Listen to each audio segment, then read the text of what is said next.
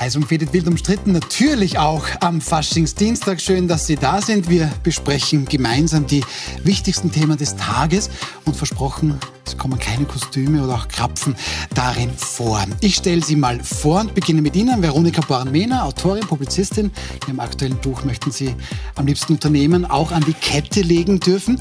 Und Sie sind auch Vorständin der Gemeinwohlstiftung Kommun. Schönen guten Abend. Danke für die Einladung. Dann zum ersten Mal bei uns, umso herzlicher willkommen Brigitte Ederer. Sie haben zahlreiche, sehr erfolgreiche Karrieren hinter sich. Sie waren jüngste Abgeordnete zum Nationalrat Damals, Europa. Ja. Damals, na gut. Europa-Staatssekretärin, Bundesgeschäftsführerin der SPÖ und auch in der Privatwirtschaft höchster Erfolge. Ich sage nur Mitglied im Vorstand der Siemens AG. Schön, dass Sie da sind. Vielen Dank. Und Anneliese Rohrer, Top-Journalistin. Und das finde ich großartig. Ihre schreiberische Karriere haben Sie vor bald 50 Jahren bei der Presse damals begonnen und seither gelten Sie eigentlich als unermüdliche, aber auch kritische Legende, sage ich jetzt mal. Schönen guten Abend. Sie schauen mich Guten böse an.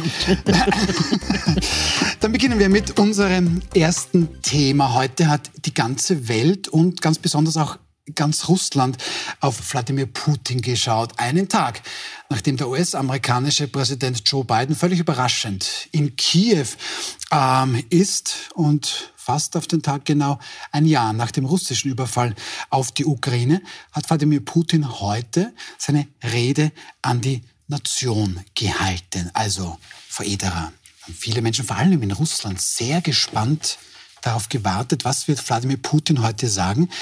Kann man danach sagen, das war vielleicht ein bisschen viel Lärm um nichts, weil wirklich Neues gab es da kaum. Es war wenig Neues.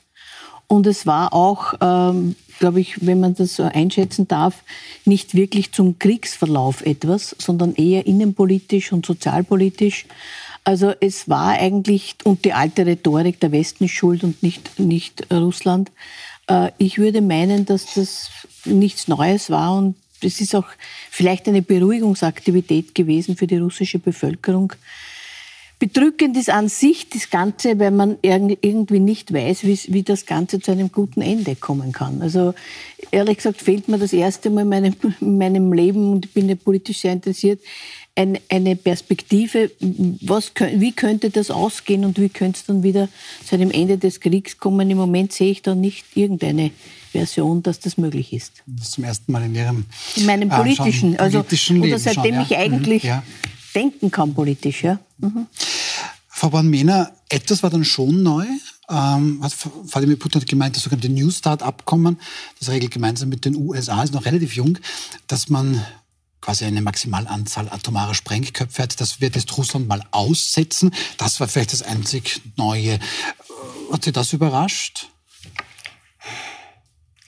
Also ich weiß nicht, inwieweit man das ernst nehmen kann oder in, inwieweit man, man Putin überhaupt noch ernst nehmen kann. Also überraschen ist, ist wahrscheinlich der falsche Ausdruck. Das würde ich so nicht sagen. Ich sehe das alles als eine riesen Drohgebärge. Also ich habe das Gefühl, da ist ganz viel Angstmacherei dabei, da ist ganz viel Tamtam dabei, da ist ganz viel Inszenierung und da geht es ganz stark darum, dass wir jetzt an einem Punkt sind nach einem Jahr, wo es wahrscheinlich auch darum geht, die europäische Bevölkerung so ein bisschen zu spalten oder mürbe zu machen. So im Sinne von, ähm, es wird teuer für uns alle, es wird unangenehmer für uns alle, es ist kein Ende im Aussicht und ich gehe davon aus, dass das äh, Interesse von Putin vor allem darin liegt, irgendwie zu schauen, dass die Bevölkerung die Solidarität zur Ukraine langsam nachlassen lässt, dass die Bevölkerung langsam sagt, jetzt ist das Heizen so teuer, jetzt ist die Energie so teuer, können wir das nicht lassen, ähm, um auf die Art und Weise halt durchzusetzen, dass die Unterstützung aus der EU nachlässt. Das Und- ist so und- meine Theorie dahinter. Aber ich, ich hoffe, denke, glaube doch, dass er jetzt nicht wirklich plant, eine Atombombe abzuwerfen, sondern Aber das wollte ich gerade sagen. Das war so ein bisschen in die Richtung, Frau Rohrer. Ähm, ja, die Atombombe hätten wir dann schon auch noch. Aber wie haben Sie das gesehen? Im Grunde, letztes Jahr gab es diese Rede nicht. Da gab es den Überfall auf die Ukraine. Aber im Grunde, was dann Putin seither gesagt hat, hat er heute eigentlich nur wiederholt. Da war doch nichts Neues. Also ich bin überrascht, dass die, diese Ankündigung, dass er den äh, Abrüstungsvertrag New Start äh, aufs Eis legt oder überhaupt, dass das so unterschätzt wird. Mhm, okay. Ich meine, von Überraschung ist, glaube ich, wirklich das falsche Wort, aber hier wird es äh, total auch in den, in den ersten Reaktionen ähm, total unterschätzt. Bitte, das ist eine Zerschlagung jener Sicherheitsarchitektur, die in den letzten Jahrzehnten aufgebaut wurde. Das ist der letzte Kontrollvertrag zwischen, zwischen Russland und, und Amerika, nämlich Kontrollen, die, die, die atomaren Geschichten. Und da steigt er jetzt aus. Mhm. Und das ist eigentlich eigentlich das, das wirklich nicht die Sensation, aber das wirklich äh, Beunruhigende. Und was, was das bedeutet, diese Konsequenzen, dass es dann überhaupt keine, mm, keine Absprachen mehr gibt, darüber sollten wir reden. Das finde ich, das find ich wirklich schlimm. Also das war 2010, 2011 und das war dann auch, glaube ich, Barack Obama. Joe Biden hat das dann verlängert, dass man gemeinsam gesagt hat, man riegelt das ab. Ich glaube, 2600 atomare Sprengköpfe ja, ja. pro Nation. Da möchtest Wladimir Putin aussteigen oder das mal zumindest aussetzen. Frau Ederer, sind Sie da bei Frau Rohrer, dass wir das ein bisschen naja, auf die zu leichte ich, Schulter nehmen, womöglich? Na, ich glaube, also es hat ja seit 2020 keine, der, der, Vertrag sieht vor, dass man sich gegenseitig mhm. Inspe, Inspektoren schickt. Mhm. Und seit 2020 sind die schon ausgesetzt. Mhm. Also der Vertrag ist schon nicht mehr wirklich erfüllt worden in den letzten zwei Jahren meine, Sie haben schon recht, es ist ein weiteres Zeichen dass der, der, der, Versteinerung und dass sich diese beiden Großmächte nicht wirklich verstehen oder, oder in eine falsche Richtung, meiner Meinung nach, in eine falsche Richtung gehen. Aber gelebt, glaube ich, wurde der Vertrag richtig gelebt, so wie es vorgesehen ist, eigentlich seit 2020 nicht mehr wirklich. Dann drehen wir das um. Nehmen wir Frau Rohrer beim Wort. Frau Brandmine, ist das eine ganz klare atomare Drohung die wir hier gehört haben? Ist das eine Zeitenwende, wie dieses Wort ist oft verwendet worden in den letzten Monaten und im letzten Jahr? Äh, also glauben Sie, droht Wladimir Putin, droht der Welt eine atomare, eine atomare Auseinandersetzung? Ja, natürlich droht er, aber ich meine, die Wortwahl, die, die, die, zu der Putin greift, die ist ja extrem drastisch und die ist schon lange sehr, sehr drastisch. Und er hat ja auch noch ganz andere Dinge gesagt, die einigermaßen verrückt sind oder ähm, sollte man sie, sie ernst nehmen und, und eben nicht interpretieren als Drohgebärde, dann eben wirklich auch extrem besorgniserregend sind. Ich habe nur das Gefühl, dass er an einem Punkt ist, wo er weiß, das wird jetzt ein sehr, sehr langer Krieg. Ich glaube, er war eher als kurzer, schneller Angriffskrieg geplant. Jetzt wird das Ganze immer länger und er bekommt ja auch ein Problem mit der eigenen Bevölkerung, weil es ist ja auch nicht so, dass die russische Bevölkerung jetzt wahnsinnig glücklich darüber ist, dass sie eingezogen wird, ähm, dass es diese wirtschaftlichen Sanktionen gibt. Ähm, ich glaube auch, dass trotz der ganzen Propaganda doch immer wieder durchkommt, dass das, was da in der Ukraine gemacht wird, ja auch eine extrem grausame Art der Kriegsführung ist. Also man kann das ja auch anders machen, aber es werden ja bewusst zum Beispiel auch Zivilisten angegriffen, Frauen vergewaltigt, Kinder entführt explizit ähm, Energieträger angegriffen, Krankenhäuser angegriffen, damit es der Bevölkerung wirklich maximal schlecht geht in der Ukraine. Und ich glaube, die Idee hinter diesem Drohnen ist einfach die, zu sagen, dass die Bevölkerung im Westen irgendwann zu ihrer Regierung sagt, wir, wir haben keine Lust mehr auf diesen Krieg und dieser Krieg geht uns nichts an und lassen wir das mit den Sanktionen und lassen wir den Putin halt schalten und walten. Ich glaube, dass das so ein bisschen die Idee dahinter ist. Und was ich halt so sehe, und, und das ist das, was ich eher besorgniserregend finde, ist, ähm, wir sind an einem Punkt der Kriegsmüdigkeit. Also wenn ich jetzt so überlege, es, es gab vor zwei, drei Wochen, glaube ich, diese ähm, Berichte darüber, dass eben auch wirklich bewusst Familien auseinandergerissen werden, Kinder ihren Eltern weggenommen werden. In der Ukraine. In der Ukraine ja. und in Russland angesiedelt werden, umgekehrt russische Familien in besetzte Gebiete in der Ukraine an, ähm, quasi angesiedelt werden, um zu schauen, dass man da eine Durchmischung hat. Es wird ganz viel mit Vergewaltigung gearbeitet. Es wird eben explizit darauf geschaut, dass die Leute ja keinen Strom haben, ja nicht heizen können bei furchtbaren Temperaturen. Also das, was geschaut, da passiert, dass das Ukrainische ausgemerzt wird. Aber wer genau. ist kriegsmüde? Ich habe das Gefühl, dass, also wenn ich mir jetzt so anschaue, die mediale Berichterstattung im Sinne von, dass das jetzt irgendwie groß berichtet wird, wie grausam das ist, wie skandalös das ist, da habe ich das Gefühl, das wird immer leiser und das kommt immer weniger vor. Ich meine, und im, auch, West, im Westen Ja, bei uns, also bei, uns, bei uns, genau. Und auch, dass bei uns die Bevölkerung immer mehr abschaltet und immer mehr sagt, damit will ich mich eigentlich nicht beschäftigen. Also ich merke, dass wir sind jetzt seit einem Jahr mit unserer Stiftung auch in der Ukraine-Hilfe tätig. Und während es am Anfang so war, dass man so viele Hilfsgüter bekommen hat, dass man gar nicht wusste, wohin damit, dass uns E-Auto-Hersteller zum Beispiel eine Autoflotte zur Verfügung gestellt haben, damit man quasi Konvois über die Grenze mhm. schicken kann, dass innerhalb von ein paar wenigen Tagen zigtausende Euro hat, gespendet worden so, sind. Ja. Genau. Mhm. Das ist jetzt überhaupt nicht mehr so. Also ich meine, jetzt hat es natürlich auch was damit zu tun, dass die Teuerung, die wir haben, die Österreicherinnen das haben wir schon, das haben wir schon, das haben wir schon sehr viele Themen, sehr in einen, das wollen wir noch ein bisschen aufarbeiten, das haben, das haben Sie ganz wichtige Sachen gesagt. Ich möchte so kurz ein bisschen unterbrechen, Frau Rohrer. Ähm, ist das so? Äh, spielt dann, wenn ich das richtig verstehe, wenn das so stimmt, wie Frau Born-Mehner sagt, eigentlich die Zeit für Wladimir Putin?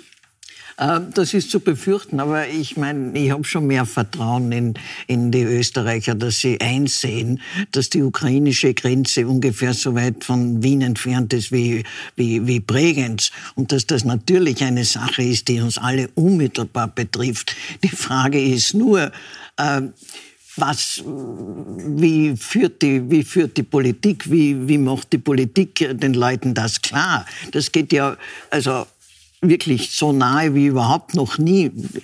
Gut, Jugoslawien war nah, aber das war ein Bürgerkrieg. Das ist ganz was anderes. Hier reden wir von der Gefahr eines dritten Weltkriegs. Die Österreicher müssen das, äh, müssen das Intus kriegen und, und nicht sagen, okay, das ist mir jetzt alles zu lang und zu blöd. Also ich glaube nicht, dass äh, das mhm. eintritt. Da sind wir dann eigentlich schon, schon beim Thema. Ich möchte noch gerne auf das mhm. wiederkommen, was Sie gesagt haben. Aber hören wir doch mal bitte auch kurz quasi rein, was Wladimir Putin da heute gesagt hat. Wir glauben, dass das eine zentrale Stelle seiner Rede war. Mit Terroristen, Neonazis und dem Teufel würde der Westen gegen Russland kämpfen, so Putin. Sein Land würde sich nur wehren. Und dann kündigt Putin noch die Aussetzung des letzten großen atomaren Abrüstungsvertrages mit den USA an gesprochen, das war dieses Newsstart. Frau also mit Neonazis, Terroristen, dem Teufel kämpft der Westen gegen ähm, Russland. Was können wir, und da meine ich jetzt ganz konkret Europa, beziehungsweise auch für Österreich und Österreicher dem eigentlich entgegenhalten? Wir haben Sanktionen. Wir haben Sanktionen, aber es ist einmal zu sagen, das erste Opfer in einem Krieg ist immer die Wahrheit und die Neutralität auch noch dazu. Aber Nein, aber die Wahrheit. Wahrheit. Ja, also ja. das ist einfach Unsinn, dass er sagt, er kämpft da gegen, gegen, gegen Nazis und, und also das ist einfach die Wahrheit. Es ist da, er sagt einfach nicht die Wahrheit oder er lügt. Das ist einmal das Erste. Und das Zweite ist, was können, können wir dagegen tun, dass wir, ein, dass wir einfach dokumentieren oder sagen, das stimmt alles nicht. Die, die Ukraine ist ein Demo, eine Demokratie mit allen Schwächen, die, die ich, ich war lange Zeit zuständig von, äh, bei Siemens für die Ukraine. Ich, ich kenne die Schwächen dieses Landes oder Teile der Schwächen. Aber es ist eine Demokratie, dort wurde gewählt in, in ordentlichen Wahlen und daher ist es Unsinn, wenn man sagt, das sind lauter Nazis. Also das ist einfach nicht wahr. Und das muss man sagen. Ich glaube, das wird auch gesagt. Also ich glaube nicht, dass es in Österreich eine, große Mehrheit gibt, die, die, meint, das stimmt jetzt, was, was Putin Nein, es gibt, da sagt. Es gibt, wir haben auch gestern kurz das angesprochen, es gibt jetzt eine Umfrage von Unique Research, wurde die durchgeführt, wonach tatsächlich zwei von drei Österreichern und Österreichern meinen, die Ukraine solle aufhören. Mhm. Ja, das, und man was, würde sich Verhandlungen wünschen. Das, was die Frau Born-Mehner gesagt hat, glaube ich, da, das sehe ich mehr wie die Frau Rohrer ich habe den Eindruck, dass, dass viele Menschen die Teuerungen, Teuerungen unmittelbar mit dem Krieg identifizieren. So nach dem Motto, jetzt ist alles teurer, Schuld dran ist, oder ist der Krieg, seit der Krieg ist, ist alles teurer. Und die wollen auch nicht, glaube ich, staatliche Förderungen. Weil der Staat, die, nein, die wollen niedrige Preise und also, selber mh. entscheiden, ob mh. sie die mh. Gasheizung aufdrehen oder das Licht aufdrehen und nicht irgendwie staatliche Subventionen.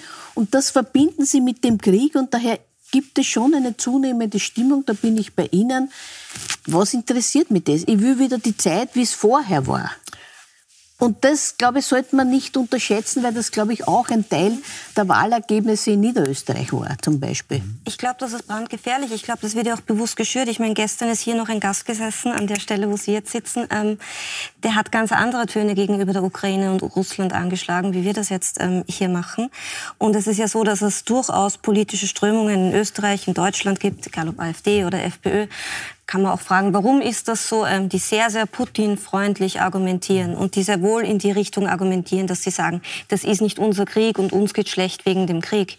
Und man darf jetzt nicht vergessen, so schlecht sind die Wahlergebnisse dieser Parteien nicht. Und da gibt es durchaus eine Affinität. Und was so brandgefährlich ist, was wir jetzt haben, ist, dass die Lebensqualität der Menschen in den letzten 10, 15 Jahren ja ohnehin schon abgenommen hat. Und die letzten zwei, drei Jahre waren jetzt noch einmal wirklich ein rasanter Abstieg nach unten. Und die Gas- und die Energiepreise, die wir jetzt haben, die spüren die Leute ja massiv. Also ich weiß, meine, meine letzte Gasvorschreibung für meine Wiener Wohnung waren 800 Euro im Monat. Im Monat? Im Monat. Mhm.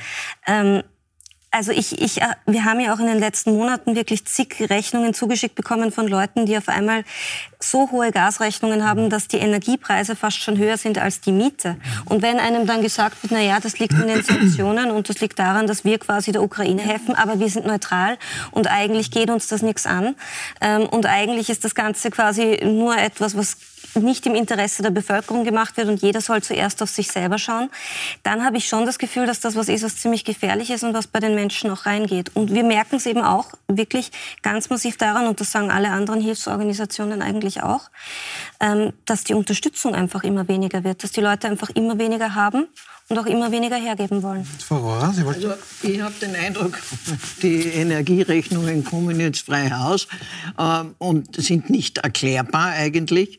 Ich habe den Eindruck hier, es ist schon schwierig. Ich bin nicht dafür, dass die Politik in den, in den Markt eingreift. Ja? Aber ich habe den Eindruck, die Politik versagt. Hier ist irrsinnig viel unterwegs mit dieser Begründung, die Leute erwarten, dass das alles teurer wird und schuld ist der Krieg und das geht uns nichts an und so weiter und so fort. Dass da einfach Fantasiesachen verlangt werden, ja, die auch nicht begründet werden. Was Wie, meinen Sie zum Beispiel? Ja, zum Beispiel, bei mir hat sich das äh, bei Ihnen verdoppelt, bei mir hat sich das verdreifacht. Das ist nicht erklärbar. Natürlich nicht. Und andere und, und Preise, da segeln Filme in Wien einfach, glaube ich. Mhm, mhm, mhm. Und wenn man dann nachfragt, dann sagt ja, wir schätzen das jetzt nur. Also da ist Wahnsinn. Also das, der Energiebereich ist eines, die, die Gastwirtschaft ist ein anderes. Und eigentlich in jedem Bereich hast du das Gefühl, das ist nicht, das ist nicht zu rechtfertigen. Das ist eine, eine Sache der, der Geschäfte, wo, wo, wo sich die weiß ich nicht wer, darauf verlasst, dass die Leute eh erwarten, dass alles, alles teurer wird. Mhm. Und aber die Leute erwarten aber eigentlich, ja, erwarten eigentlich, können, sollten erwarten, dass die Politik sich um das kümmert. Das sind, das sind Teuerungsritter unterwegs. Ja. Segeln mit Wien. Frau Ederer, Sie Und haben, schuld ist der Krieg. Sie haben, Sie, haben, Sie haben die Erfahrung politisch, Sie haben die Erfahrung wirtschaftlich, sind da also quasi Kriegsgewinner unterwegs, die schauen, was sie mitkriegen können und warum stoppt das nicht die Politik oder kann die das naja, nicht? das war, bevor wir der Europäischen Union beigetreten sind, haben wir ja Preiskontrollen gehabt. Wir zwei, glaube ich, wenn ich das sagen darf, wissen das noch. Äh, das ist natürlich auch eine, eine, aus der Vergangenheit und nicht mehr schwer äh, und nicht mehr leicht zu, zu implementieren. Aber dass man da gewisse Maßnahmen setzen müsste, äh, da bin ich da bei der Meinung, der Meinung der Frau Aurora. Also es ist einfach nicht erklärbar, dass Milch in dem Ausmaß teurer wird, wie es jetzt teurer geworden ist. Das Nahrungsmittel teilweise. Natürlich werden die teurer, weil es mit Energie erzeugt werden, aber nicht in dem Ausmaß, wie es jetzt ist. Also da segeln wirklich einige unter dem Titel, es wird alles teurer, segeln die mit. Ja. Oder zum Beispiel der, die, die eine, äh, der eine Energie, die Verbund, ne, hat in dem, in dem Letter, in dem Brief, das sie ihnen schicken, ganz stolz, ja, alle unsere Dings sind zu 100 Prozent aus Wasserkraft.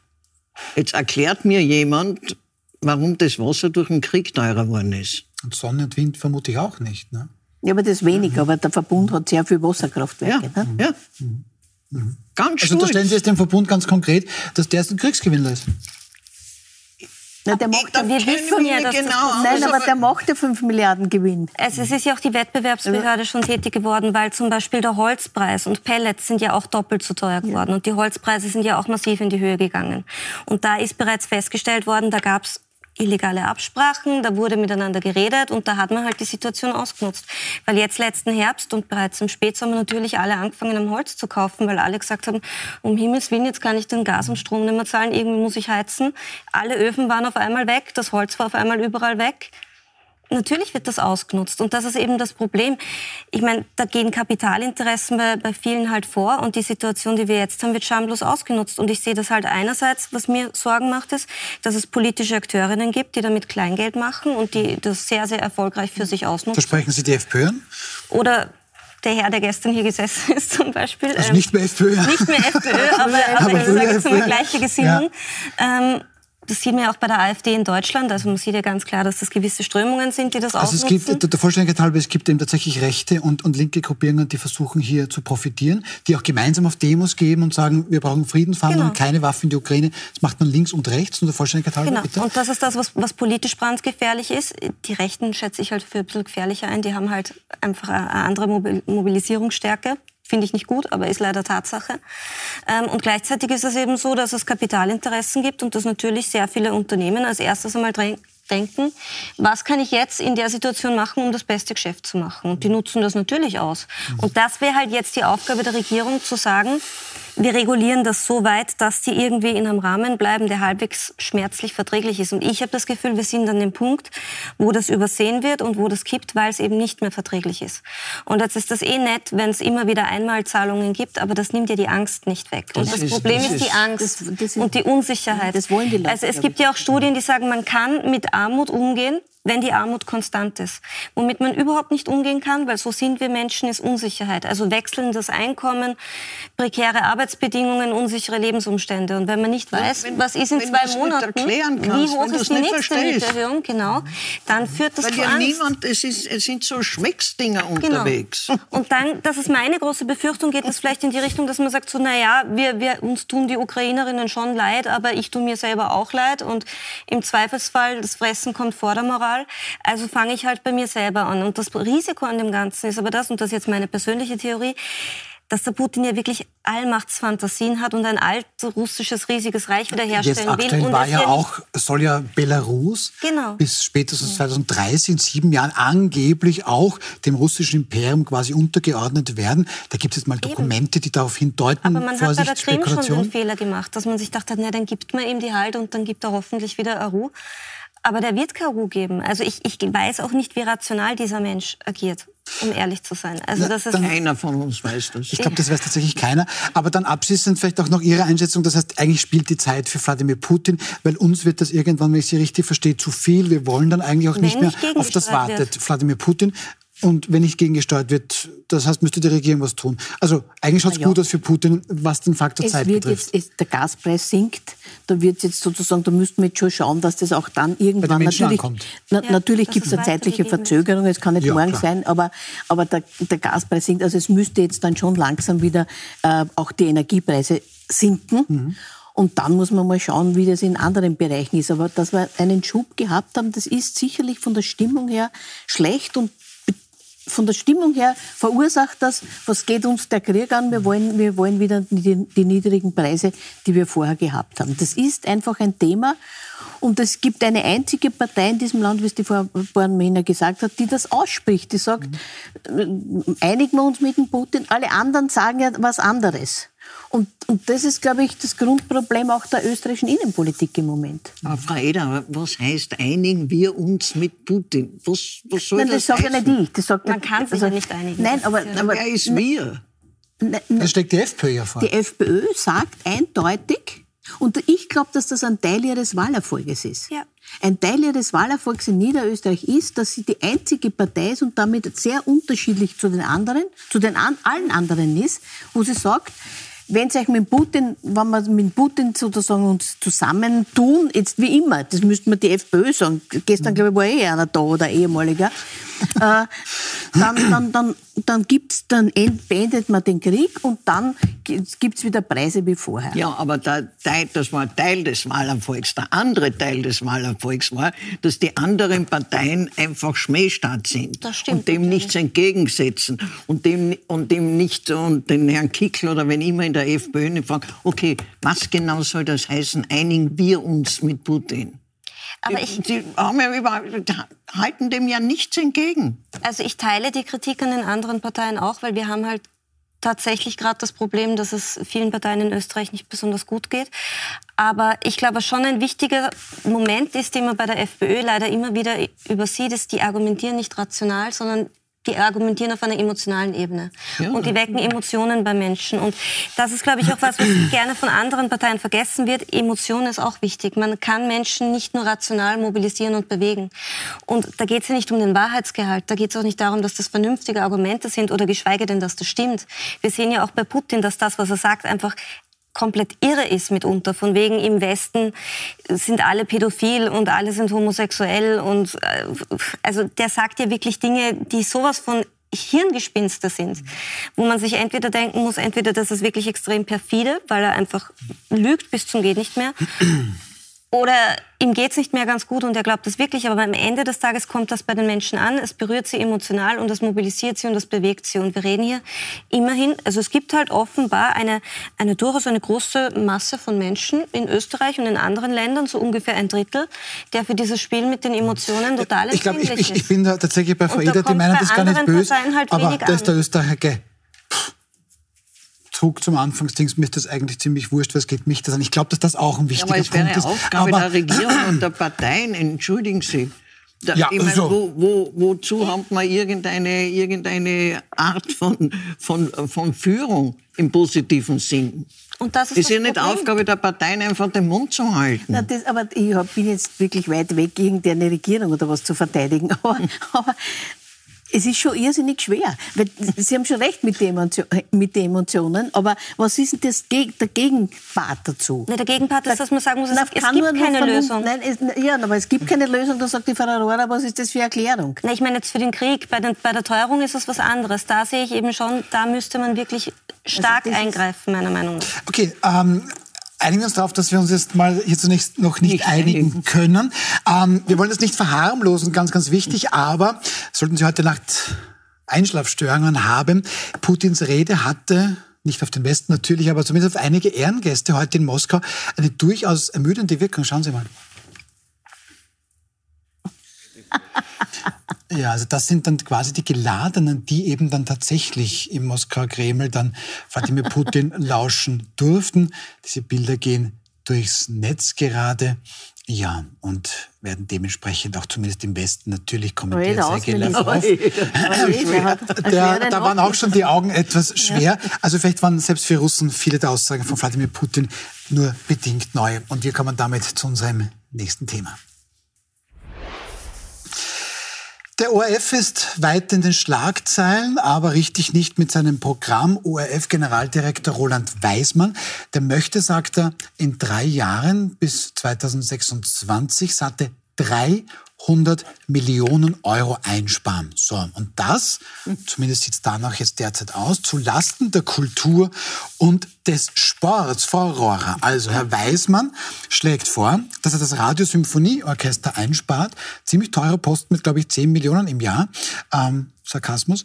Und auch den Spartensender ORF Sport Plus zusammenstreicht. Wie viel fehlen ihm da noch auf die 300 Millionen? Naja, wahrscheinlich 250. Mhm. Er könnte aber einen großen Brocken davon einsparen, wenn er die, die Länderabgaben äh, streicht. Diese, diese Finanzierung der Landesstudios. Ich meine, da geht ja wahnsinnig viel Geld irgendwo hin und nicht in den ORF. Ne? Mhm. Da braucht er das RSO nicht einsparen. Ja, er schreibt, ich meine, RSO und Sport Plus, zu Sport Plus sage ich nichts, weil ich nicht schaue, der interessiert mich nicht, ja. Aber das sind ja, das sind ja Peanuts im, im Verhältnis zu dem, was er will. Das heißt, er, bis 2026 wird er dann kleine Schrauben drehen. Kriegt er ja nie zusammen. Und dann braucht er das RSO nicht. Er muss groß, groß denken. Na, was er so könnte zum Beispiel die ganze Gehaltsstruktur des ORF überdenken. Mhm. Ich meine, das wird die Kollegen nicht freuen. Aber es ist ja, es ist ja, un, es ist ja irgendwie unerträglich, dass da Leute arbeiten sehr prekär und Ding und schlecht bezahlt und können davon nicht leben. Ich kenne einige meiner ehemaligen Fahrstudenten, sagen, ich war gern beim ORF, aber ich kann davon nicht leben.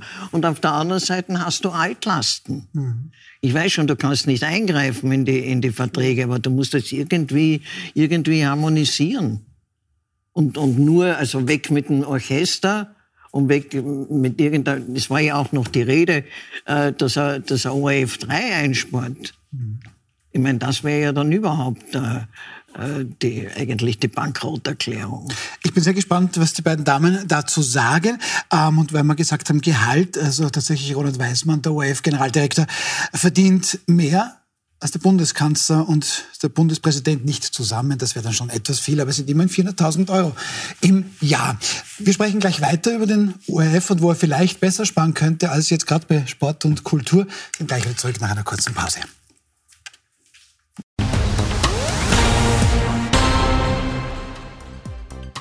Willkommen zurück bei Wild umstritten. Der ORF verspricht, Generaldirektor Roland Weißmann wird jetzt in etwas mehr als drei Jahren 300 Millionen Euro einsparen. Das hat er der Medienministerin Susanne Raab ÖVP versprochen.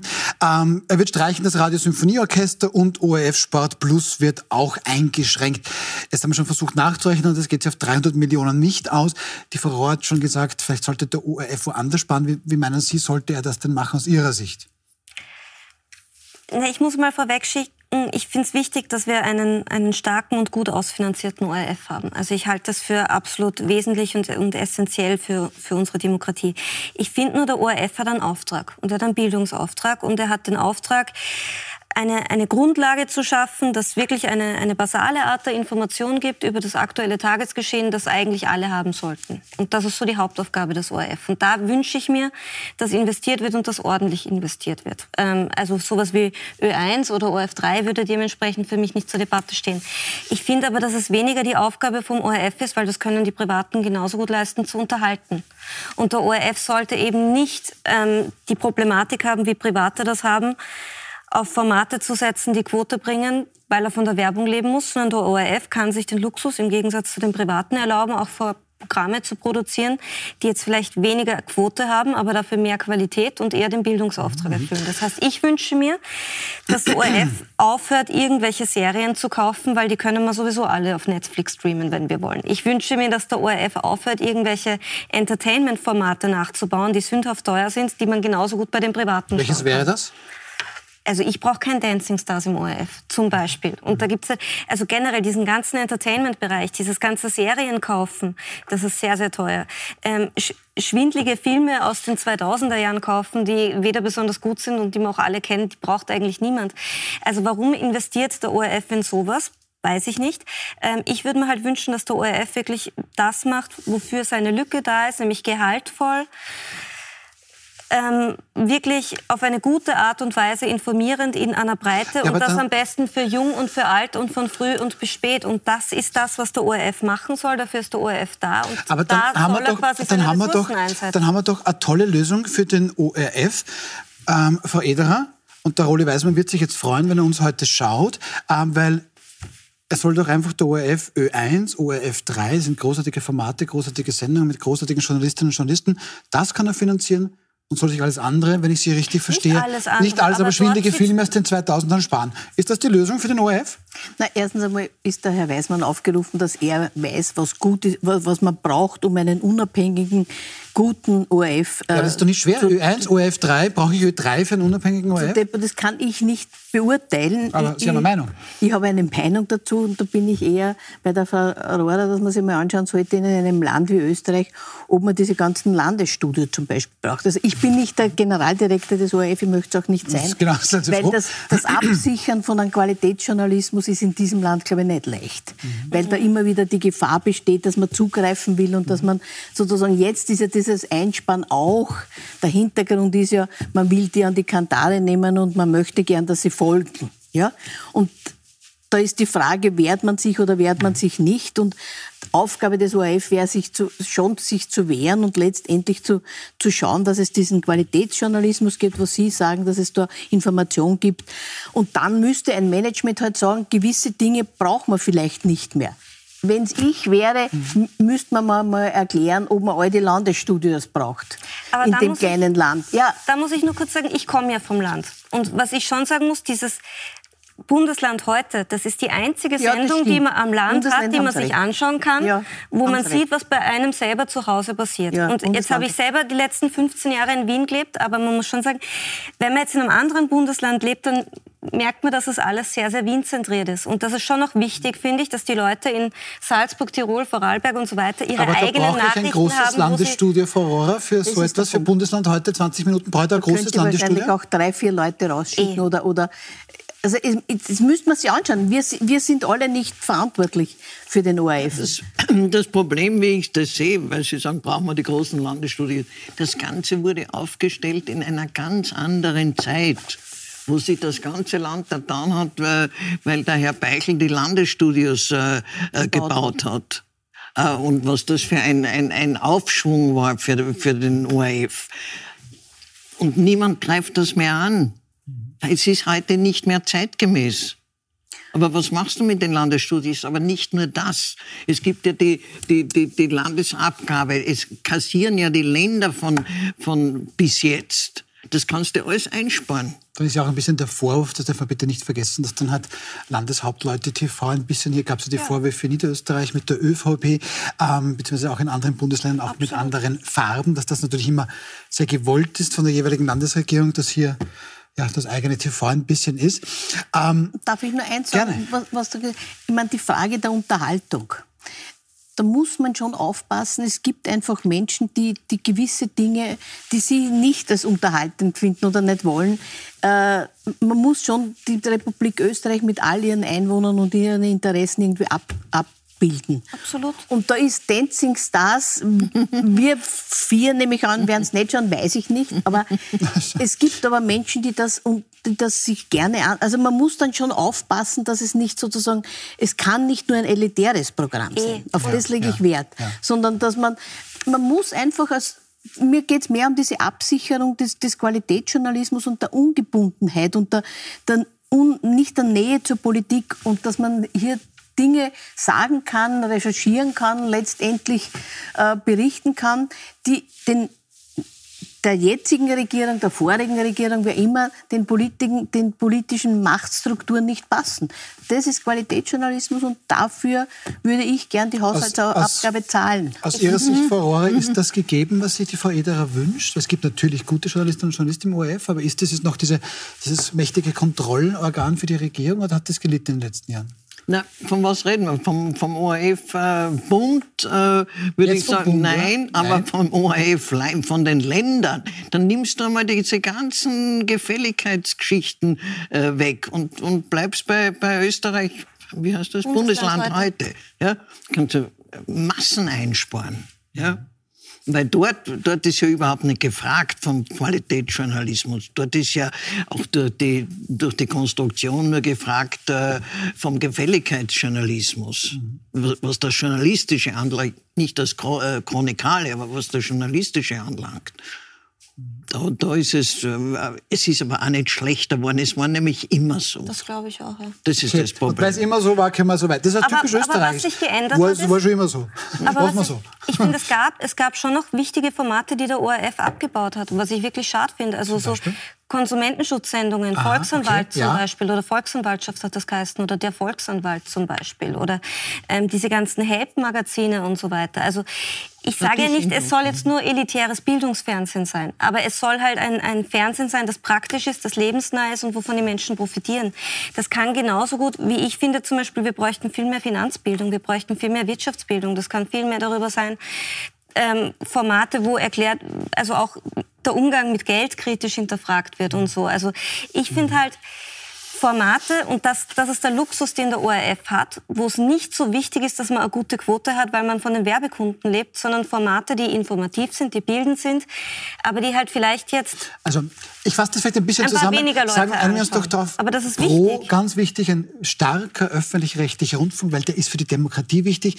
Aber der soll jetzt nicht unbedingt Quote machen, weil dafür sind dann wir im Privatfernsehen da und dass wir da vielleicht uns ein bisschen besser ergänzen und nicht der ORF mit Gebühren so tut, als wäre er jetzt das Privatfernsehen und ich brauche ganz viel Quote Und ein bisschen und brauche ganz dringend ist viel. eh Und ein bisschen Unterhaltung ist eh nicht, schauen Sie. Aber wenn es um die Frage ge- des Budgets geht, dann würde ich mir halt wünschen, dass die wirklich teuren Produktionen, so Sachen wie ähm, Menschen und Mächte oder Universum und so weiter, dass nicht mehr alles ausgelagert und zugekauft wird. Weil inzwischen ist ja so, dass von den ganzen wirklich guten Magazinen und Reportagen, die es gibt, ja nichts mehr in-house produziert wird, sondern es wird ja alles nur fremdvergeben. Und das ist halt was, was ich sehr, sehr schade aber, finde. aber auch wieder. Okay, Absolut. dann danke ich mal für dieses Thema und wir schauen sofort zum nächsten. Und da kann man schon sagen, das schau her, kommt da jetzt womöglich die vier Tagewoche in Großbritannien. Da haben 61 Unternehmen aus ganz unterschiedlichen Branchen zugestimmt ein ganzes halbes Jahr lang Arbeitszeitverkürzung zu testen, das Ganze bei Gehältern. Und das sind die Auswirkungen, die diese Unternehmen, wie gesagt, aus ganz unterschiedlichen Branchen angegeben haben. 71 Prozent, also sieben von zehn, würden demnach mit einem Tag weniger Arbeit in der Woche weniger Burnout leiden. Mehr als jeder Dritte ist weniger gestresst, 65 Prozent weniger Tage im Krankenstand, 57 Prozent weniger Mitarbeiter würden kündigen, mehr als jeder Zweite. Und es gab auch eine Steigerung der Einnahmen in diesem halben Jahr. Also, Frau Born-Mehner, die Vier-Tage-Woche ist der Renner. Wann kommt die bei uns? Wenn es nach mir geht, dann hätten wir sie vor 20 Jahren eingeführt. Ähm, nein, das, was, was also Arbeitszeitverkürzung hat meiner Meinung nach nur Vorteile. Ich bin eine leidenschaftliche Verfechterin davon.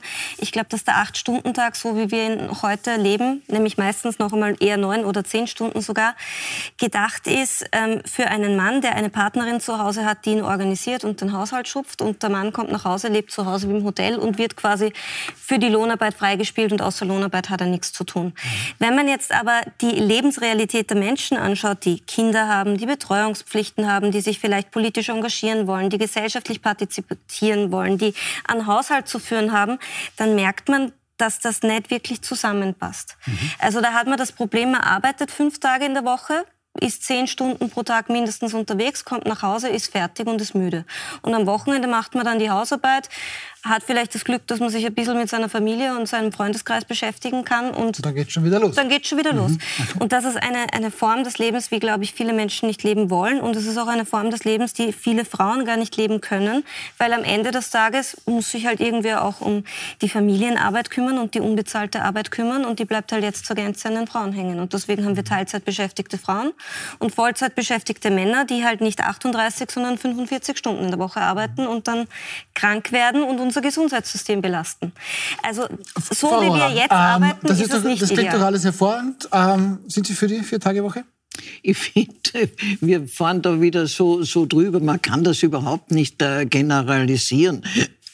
In der Verwaltung wäre es wahrscheinlich leichter durchzusetzen, dass die Beamten ihre Arbeit in vier statt in fünf Tagen erledigen. Ja.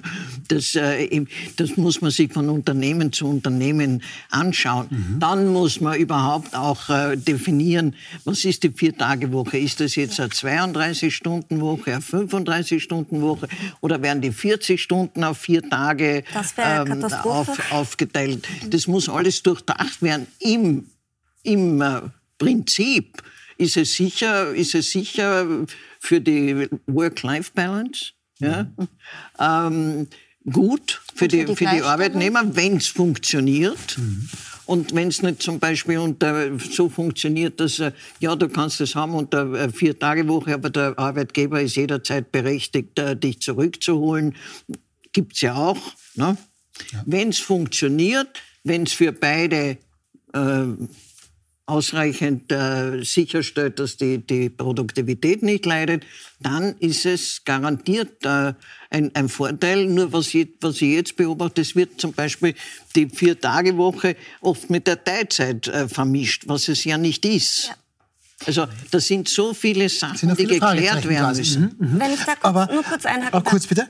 Warum bei der Vier-Tage-Woche, ob das jetzt vier oder sieben Tage sind, das mir wurscht, mir geht es um die Arbeitszeitverkürzung. Das mhm. ist der Aha, wesentliche okay. Also um, um, die Stundenzahl Es geht quasi. darum, dass, mhm. genau, mhm. bei vollem Lohnausgleich, es geht darum, dass wir jetzt einfach auch im EU-Vergleich viel zu lange arbeiten. Mhm. Vollzeit ist bei uns einfach so organisiert, dass sie eben auf im Schnitt 44, 45 Stunden pro Woche kommt.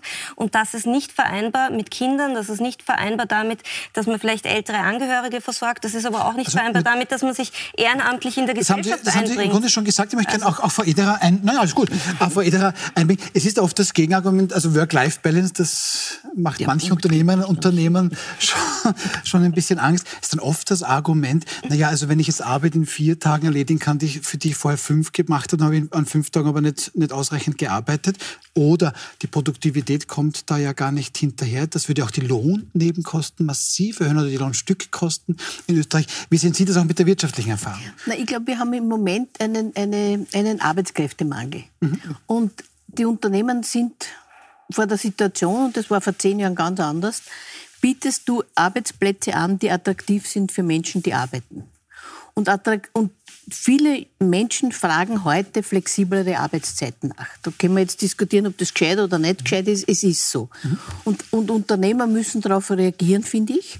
Und eine Möglichkeit ist, dass man zum Beispiel äh, mehr eingeht auf, auf, auf ein Familienleben, dass das vereinbar ist mit, mit dem Beruf und, das, und zwar für Mann und Frau.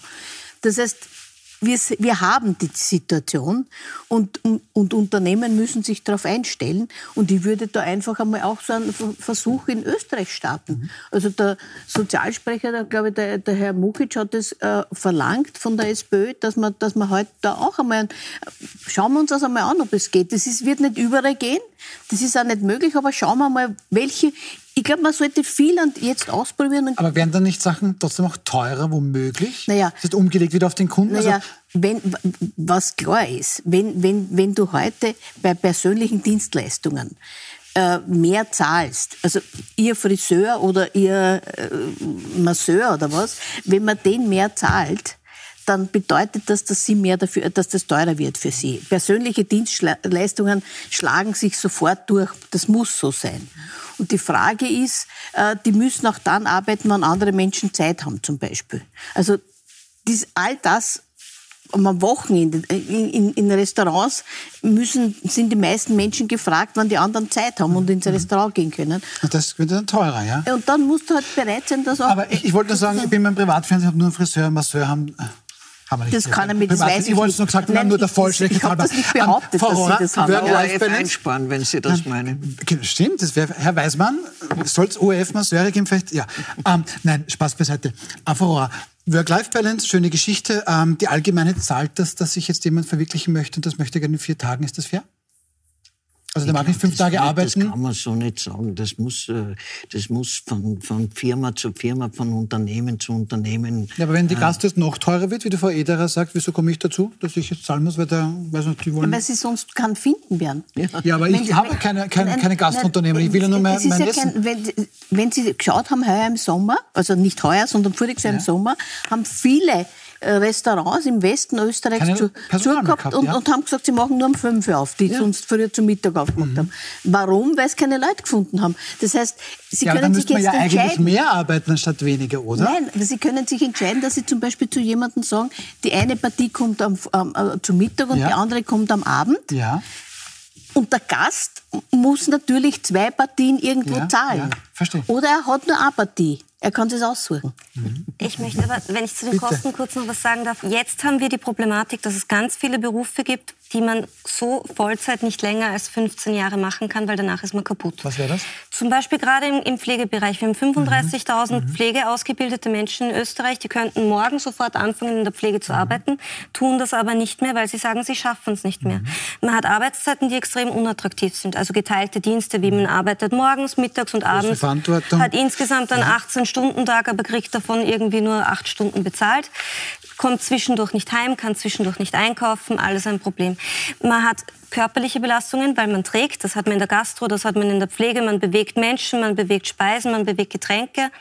Man hat die Burnout-Problematik, weil sich seit den 80er Jahren, als wir die letzte Arbeitszeitverkürzung hatten, halt E-Mails etabliert haben zum Beispiel. Und dadurch ist Ganz die Arbeit schneller, ne? ein bisschen schneller ein bisschen geworden. Das heißt, wir haben, wir haben, die Arbeitsverdichtung, die ja, massiv ja, zugenommen hat. Ja. Wir haben die Geschwindigkeit, die massiv zugenommen hat. Und wir machen viel, viel mehr in viel kürzerer Zeit. Und mhm. das Resultat ist, dass die Menschen schneller hin sind und schneller krank sind. Und wir zahlen mhm. uns das ja selber, weil wir haben halt jetzt massive Burnout-Erkrankungen. Wir haben jetzt Menschen, die mit Ende 40 de facto einfach schon nicht mehr können. Sicher nicht Vollzeit, sondern vielleicht nur noch Teilzeit. Wir haben Berufe wie den Pflegeberuf oder auch den Gastroberuf, den kann man nicht länger als 15, 20 Jahre machen, wenn man nicht selber krank werden will. Und jetzt haben wir Pflegerinnen, die andere Menschen pflegen, die dann selber mit 40 Bandscheibenprobleme haben und die dann selber gepflegt werden müssen. Also, Wer ja. zahlt denn das alles? Wir. Also Mhm. Also ich dieses Kosten Nutzen muss man, genau, das, das geht ganz anders bei Ihnen auf. Ja, ja. Okay. Mhm. Ähm, dann sage ich mal, danke für den Moment. Wir schauen mal ganz schnell rüber ins Pro- und Contra-Studio. Meine Kollegin Corinna Milborn hat da heute auch eine sehr spannende Sendung zum Thema Ein Jahr Krieg in der Ukraine. Corinna, Wer sind denn deine Gäste heute Abend? Wir haben eine sehr hochkarätige Runde vom Vizepräsidenten des Europaparlaments über den ukrainischen Botschafter. Experten auch aus Deutschland sind Gäste gekommen und diskutieren darüber, was bringt diesen Krieg, nachdem wir heute die zwei Reden gehört haben von Biden und Putin, was kann denn diesen Krieg beenden? Waffen, Verhandlungen, wie kommt man da raus? Es gibt ja nur ein gewisses Zeitfenster im nächsten Jahr. Und wir reden auch darüber, ob die Stellung Österreichs da die richtige ist. Es gibt ja einen neuen Brief, der wieder fordert, dass die Sicherheitsdoktrin überdacht wird. Äh, verhaltet sich Österreich als neutrales Land da richtig in so einem großen Konflikt oder muss man da nachschärfen? Das diskutieren wir gleich. Vielen Dank, Corinna Milborn. Ähm, Pro Contra anlässlich ein Jahr Krieg in der Ukraine jetzt gleich im Anschluss. Dann sage ich Ihnen noch, wer morgen hier in Wild umstritten zu Gast ist, Eva Klawischnik, die ehemalige Grüne-Chefin, dann ehemals ÖVP, FPÖ, ähm, Ursula Stenzel und zum ersten Mal auch die ehemalige Frauen- und Umweltministerin damals für die ÖVP, Maria Rauch-Kallert. Wir sehen uns morgen wieder 20.15 Uhr und jetzt dranbleiben. Ähm, froh und konter mit Corinna Milborn.